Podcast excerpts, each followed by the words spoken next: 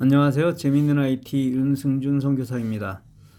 오늘은 핫스팟이란 무엇인가 말씀드리도록 하겠습니다. 와이파이를 공부하면서 와이파이는 무선 인터넷이고 이 와이파이를 사용하려면 라우터라는 장치가 있어야 한다고 했습니다. 이 라우터는 내가 별도로 구매하여 월 사용료를 내지 않고 내 개인의 것을 사용할 수 있지만 인터넷 회사에 따라 이걸 허용하지 않는 회사도 있습니다. 자신의 회사에서 제공하는 라우터를 매월 사용료를 내고 사용하라는 것이죠. IT 사회에 본격적으로 적응하고 있는지는 내가 스마트폰 외에 어떤 기기를 더 사용하고 있는지를 보면 알 수 있습니다. 즉, 얼마나 다양한 기기를 사용하고 있는가를 돌아보면 됩니다. 노트북, 태블릿, 워치와 같은 내가 가지고 다니는 것 외에도 다양한 기기들이 있습니다.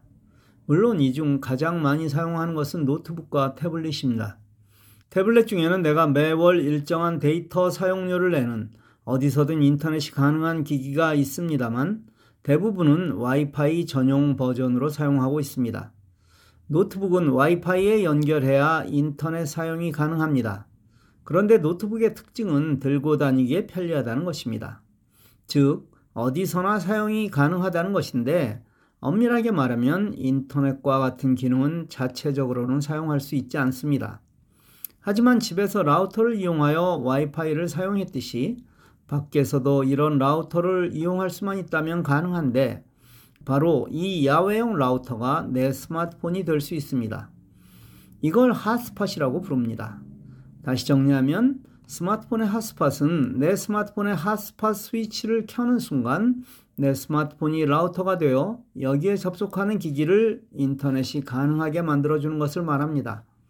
물론 이것은 스마트폰에 내 데이터를 사용하는 것인데 통신회사는 이 경우 일반 데이터와 별도로 플랜을 만들어 놓고 있습니다. 즉, 핫스팟용 데이터를 별도로 제공하는 것입니다.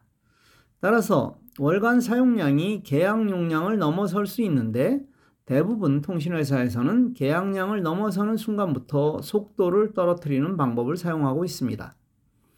어느 머리 좋은 분이 집에서 와이파이를 사용하지 않고 컴퓨터로 연속극을 잘 보고 있다고 자랑스레 말하였습니다. 그분은 자신의 스마트폰 핫스팟을 이용하고 있었던 것입니다. 아무 말도 드리지 않고 한 달 후쯤 다시 물었습니다. 아직도 와이파이를 사용하지 않냐는 제 질문에 얼굴이 벌개지셨습니다. 물론 불법은 아닙니다. 그러나 그렇게 사용할 수 있도록 한다면 인터넷 회사는 대부분 망할 것입니다. 뛰는 놈 위에 늘 나는 놈이 있는 법입니다. 핫스팟은 집 밖에서 내 노트북을 비롯한 다른 기기에서 와이파이로 연결할 때 사용합니다. 사용 방법은 아주 간단합니다. 설정에서 핫스팟을 켭니다. 그 부분을 누르면 내 아이디와 패스워드가 나옵니다. 이건 수정하여 변경할 수 있습니다. 이번에는 내 노트북의 와이파이 연결 부분을 누르면 연결할 수 있는 라우러가 나오는데 그 중에 내 핫스팟을 선택하고 패스워드를 입력하면 됩니다. 즉, 집에 와이파이 연결하는 방법대로 하시면 됩니다.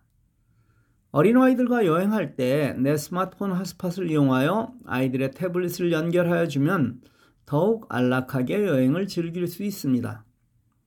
미국의 맥도날드의 와이파이는 매우 좋지 않습니다. 제 경우 맥도날드에서 노트북을 사용할 때 대부분 이 핫스팟을 사용합니다. 그럼 핫스팟과 함께 나오는 테더링은 무언가요? 복잡하게 생각하실 것 없이 핫스팟은 여러 기기를 연결하는 1대 다수의 방법이고 최대 10대까지입니다.